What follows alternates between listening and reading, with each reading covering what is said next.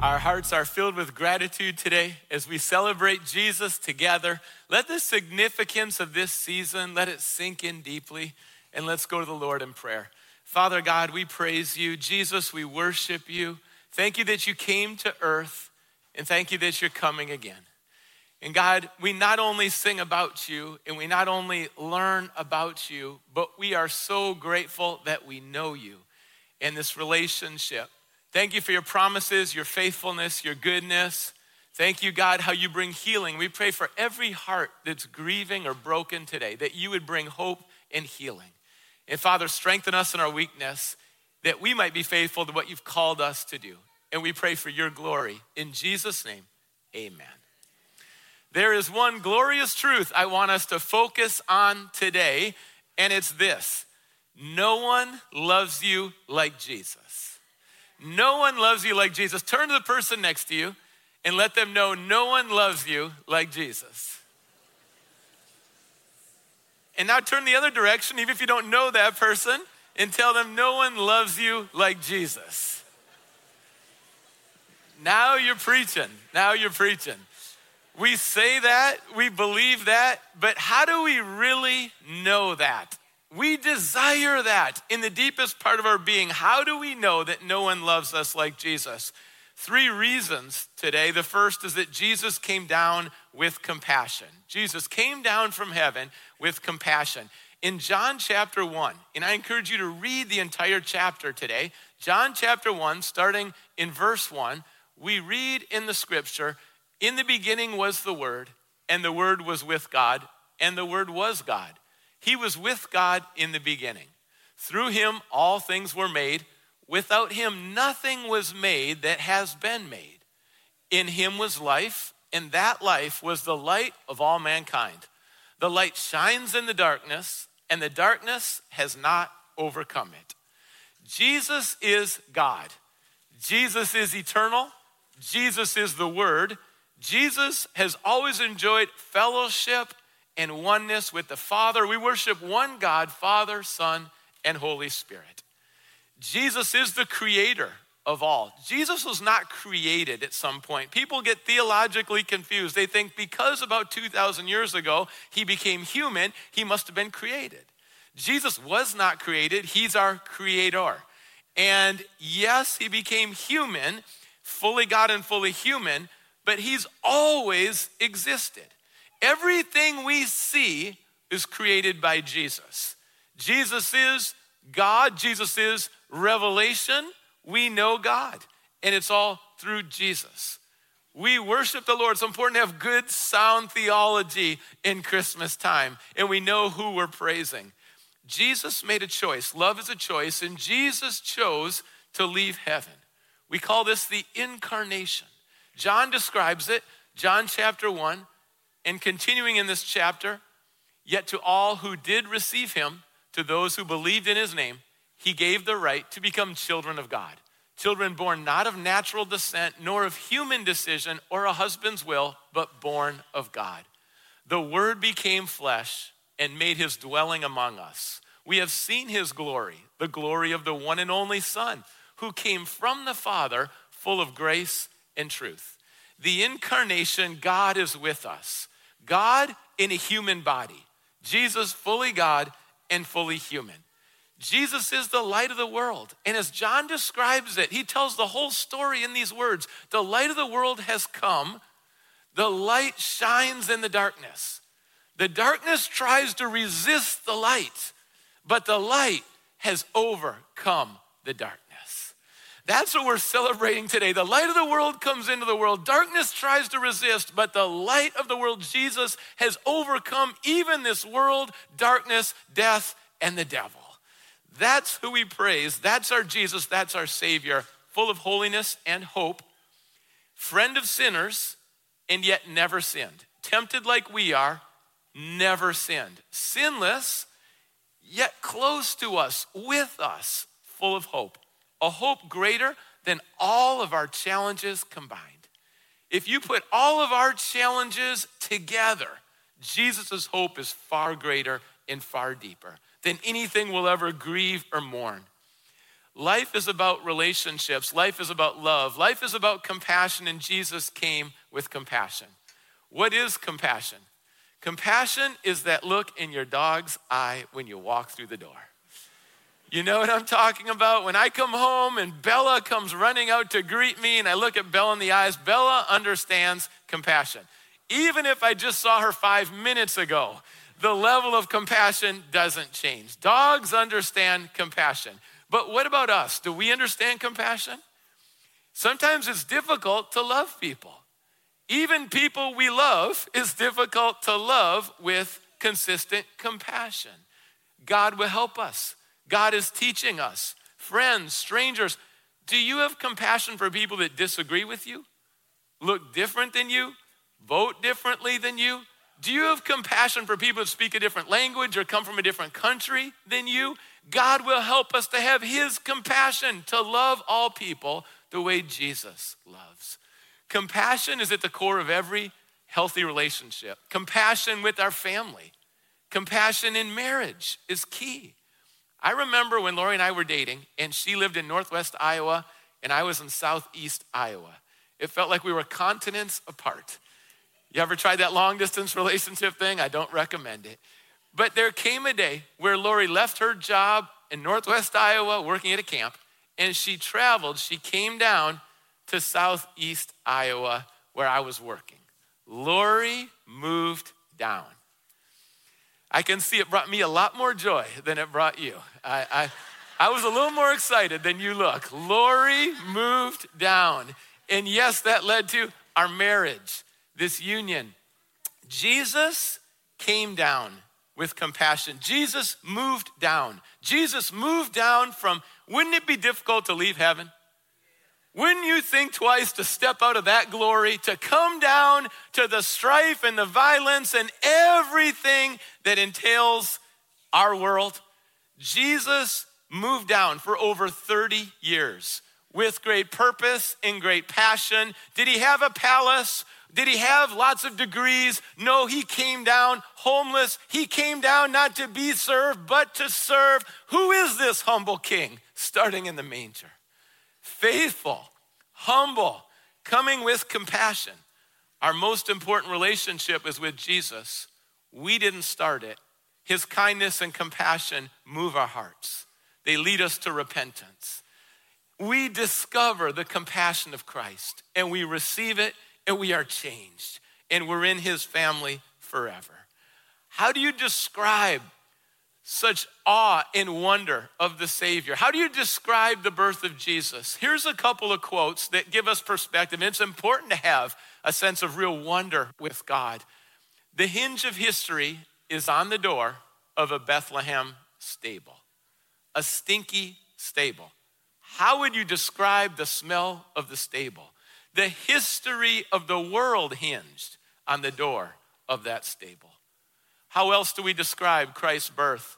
Augustine said he was created of a mother whom he created. He was carried by hands that he formed. He cried in the manger in wordless infancy. He, the Word, without whom all human eloquence is mute. This is our Savior. And then we also hear from C.S. Lewis once in our world, a stable had something in it that was bigger than our whole world. In this world, this baby was bigger than our whole world. In this stable, this baby is bigger than our whole world. Jesus is our creator, but he stepped into our world with compassion. What is the compassion of Christ? Here's three elements. First, he gave up his privilege convenience in what was comfortable. Then, second, he came to where people are, our world, where we exist. And then also, he relates, he builds relationships with compassion, he connects and loves deeply. What's the calling on your life? If you're a follower of Jesus and you would say he's your Savior, you want to imitate him, become like him, you know what that's going to include? Compassion. It's going to include these three things. Let's not miss it. Give up privilege and convenience and what's comfortable, and go to people and build relationships and serve them and then love them. Go to where they are, connect deeply, love them with the love of Christ. That's our calling. That's how we want to live. Why do we want to live that way? Because no one loves us more than Jesus. Why have that compassion? Because no one loves us more than Jesus. Jesus is our why, He is the reason. And it leads to the second aspect Jesus came near with commitment. Jesus comes near with commitment. Jesus is pursuing you. I remember when a woman, a young lady, showed up at church, and it was during the week, and she said, What is this? It's like this knocking. It's like Jesus. I wake up in the morning, it's there. I'm going trying to go to bed at night, it's there. During the day, it's there. It's like this knocking. It's Jesus, it's Jesus, it's Jesus. She just showed up and said, What do I do? Came to church, said, What do I do?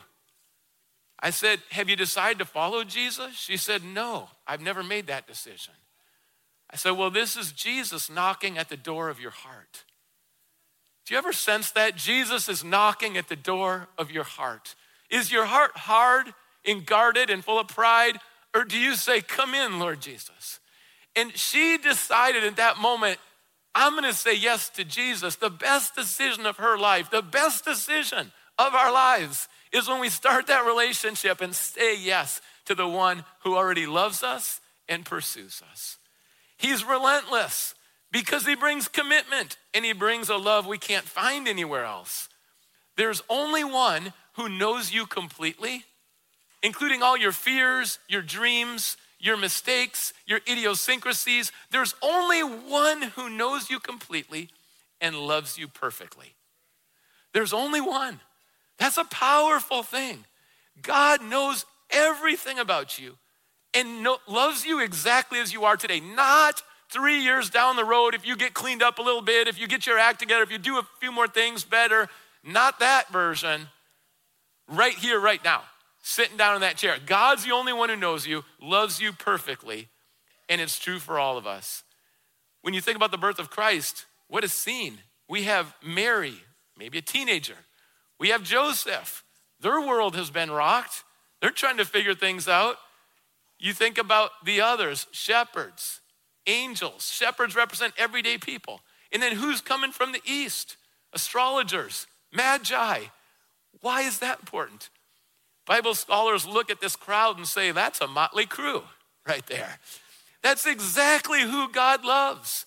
He loves such a range of people in this room. We have people of all different generations, ages, personalities, cultures, nations, languages together in one room. What brings us together? The love of God. And because of God's love, we love each other. In heaven, it's going to be people from every nation, tribe, and tongue. In heaven, that's what it's going to be. So let's get used to a motley crew. Let's celebrate that God loves all people and this diversity in God's family.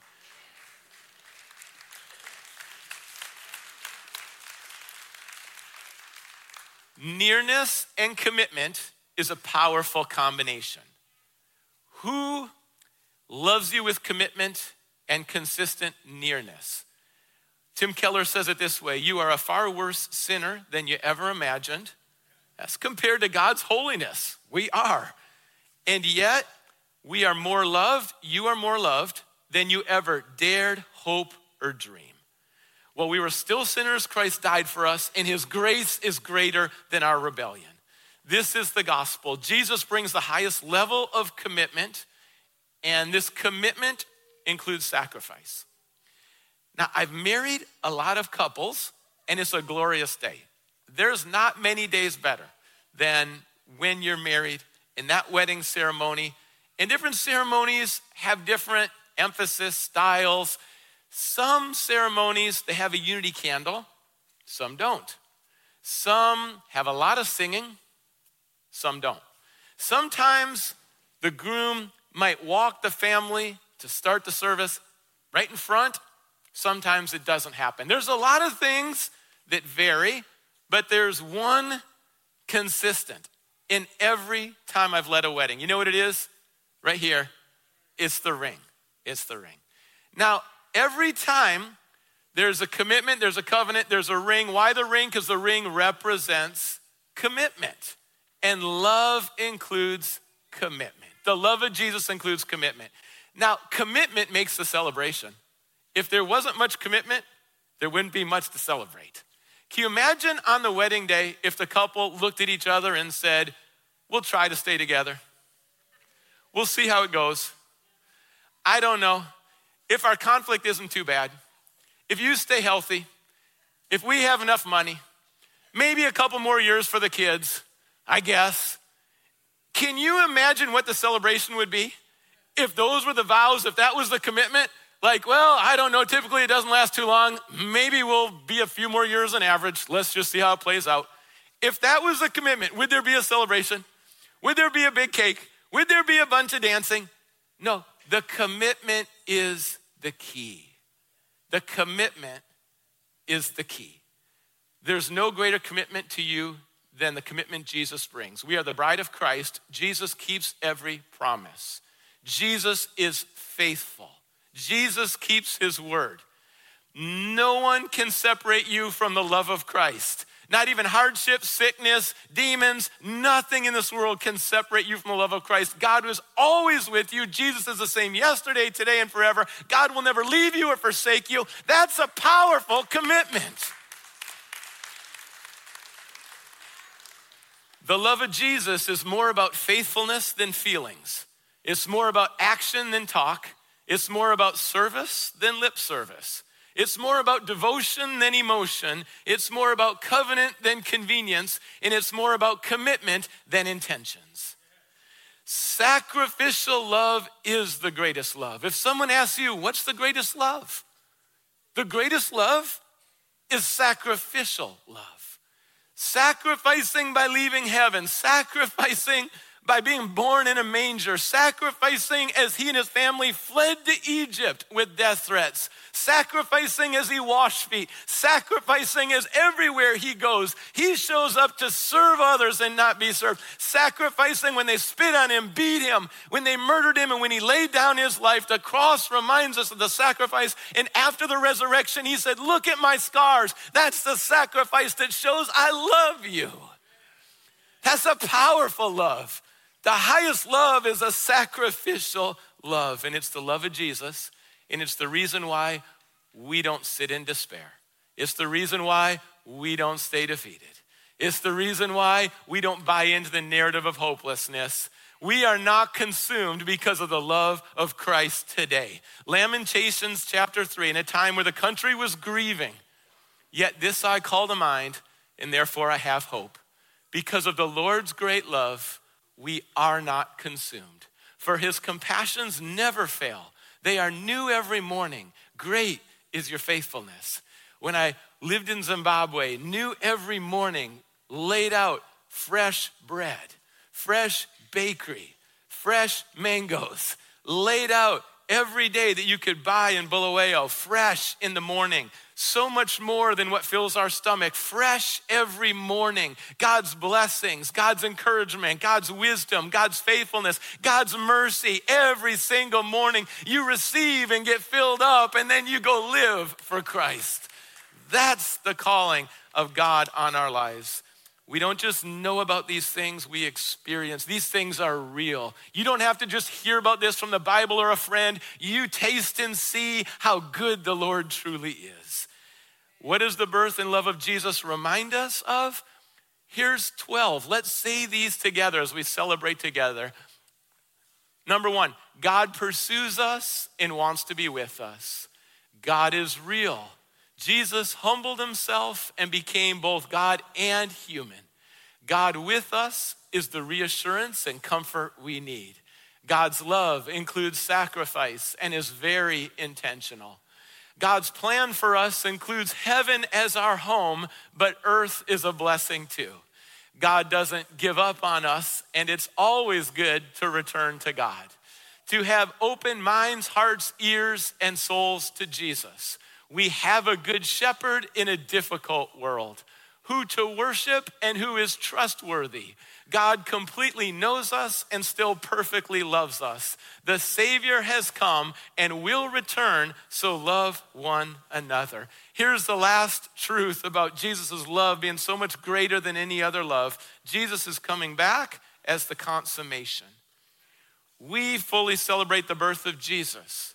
It stands, but it doesn't stand alone. It's a bridge. Billy Graham says it this way when you think about the Savior's birth, the very purpose of Christ coming into the world was that he might offer up his life as a sacrifice for the sins of men. He came to die. This is the heart of Christmas. We can't isolate, we can't divorce, we can't compartmentalize the birth of Jesus and try to sever it from what I'll call the big five the birth of Jesus, the death of Jesus, the resurrection of Jesus, the return of Jesus, and the reign of Jesus. Three have already happened. Three, as prophesied in the Bible, three have already happened. The birth, death, and resurrection have already happened. And we're grateful that we can look back at the historical evidence and see the facts that lead to our faith. But we also look forward with the love of Jesus and that He is going to return. Every day we're getting closer, and He is going to come, not only return, but He is going to reign with a new heaven and earth forever. Jesus lives and reigns forever. There's no military, nation, or politician that can stop that. I'm so grateful I can pick up a Bible, look at the end of the Bible, and know how the story finishes. And not only do I read how it finishes, but I rejoice today because it couldn't finish any better. This is our Savior, a plan, a mission, all in, painful, yes, but glorious. When we say the word Advent, it means coming, arrival. And all this time we've been saying Advent. Really, we could say plural, Advents. There are two Advents. The first coming that's the first advent. And there's a second advent. Jesus is coming back. And right now, we're in between the two advents. We look back and celebrate the Lord and his birth, and we look forward to Jesus' return, his guaranteed return. Because he's faithful, the first advent was wonderful. The second, the best is yet to come. Truly, the best is yet to come. So, what's the application? John continues in First John and says in chapter 4 here's our application. This is love, not that we loved God, but that He loved us. And He sent His Son as an atoning sacrifice for our sins. What does that tell us? God initiates, God loved us before we love God.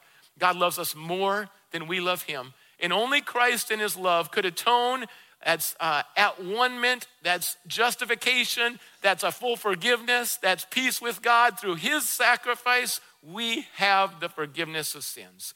So, what are we gonna do? Verse 19, this is what we're gonna do. We love because he first loved us. What are we gonna do in 2024? We will not be consumed by this world because we know Jesus has overcome the world. And because he loves us, we will love each other we will love each other. That is God's call in 2024. We don't walk around defeated with our head down. We don't buy into that narrative. Our eyes are up to King Jesus. He's on the throne, doing well today, doing well and going to return from Bethlehem to beyond this life. I want to give an invitation with two prayers. And the first one, there's probably a lot of people in this room who have never made a decision to follow Jesus. Maybe you've been religious. Maybe you have some family or friends that have made the decision to follow Jesus. Parents, but you never made your own decision. Don't wait any longer. The Bible says today is the day of salvation. Don't harden your heart. You've heard clearly how loved you are. This is a decision between you and God. And it's not earned, it's not achieved, it's received. It's through grace, which means a gift, and you need to receive the gift. What better gift on Christmas to receive than the salvation of your soul? Through Jesus. If you're ready to make that decision, I want to lead you in a prayer right now. Let's pray. Father, I thank you for each one here that is ready now to follow you, Jesus, to say yes to you because you died for our sins and you're risen, and to start a relationship on this wonderful day. God, thank you for each one now that is deciding, turning from death to life, receiving the forgiveness of sins in your family forever. And we thank you. In Jesus' name, amen. If you made that decision, I'd like you to let me know, the prayer team or the connecting center. Let us know.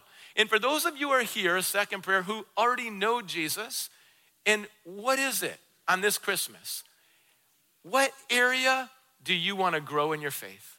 Can you focus in right now on one area? Maybe God has been speaking to you and it's one area. It could be water baptism. It could be having a church family, getting into Bible study. It could be serving and using your gifts. Let me make this suggestion. I think a lot of followers of Jesus have been kind of scared and intimidated as there's been turmoil in this world, and people are kind of a little fearful going into this year. What if instead of being silent and retreating, what if the area for you was to really let your light shine and go public with your faith and really live for Jesus and share how he changed your life with people you love? To, to find your voice in a confused world, the good news of the Good Shepherd. What is your area right now where you really want to grow this year? That you would look back as we gather next year, Lord willing, you would look back and say, I remember last year, and I remember my prayer, and look what God has done in this area. Let's lift this up to the Lord right now. Father, we thank you that you are always helping us grow and take a next step forward. And Lord, you know every heart. You know the area that we're thinking about right now. We're lifting it up to you and asking for your help. We can't do it alone. We can't do it in our own strengths. We don't have enough wisdom. We don't have enough patience. But you do. I pray, God, that you would download everything we need to walk in this new victory, God, in this new area of growth, and we'll give you the praise and the glory in Jesus' name. Amen. Amen.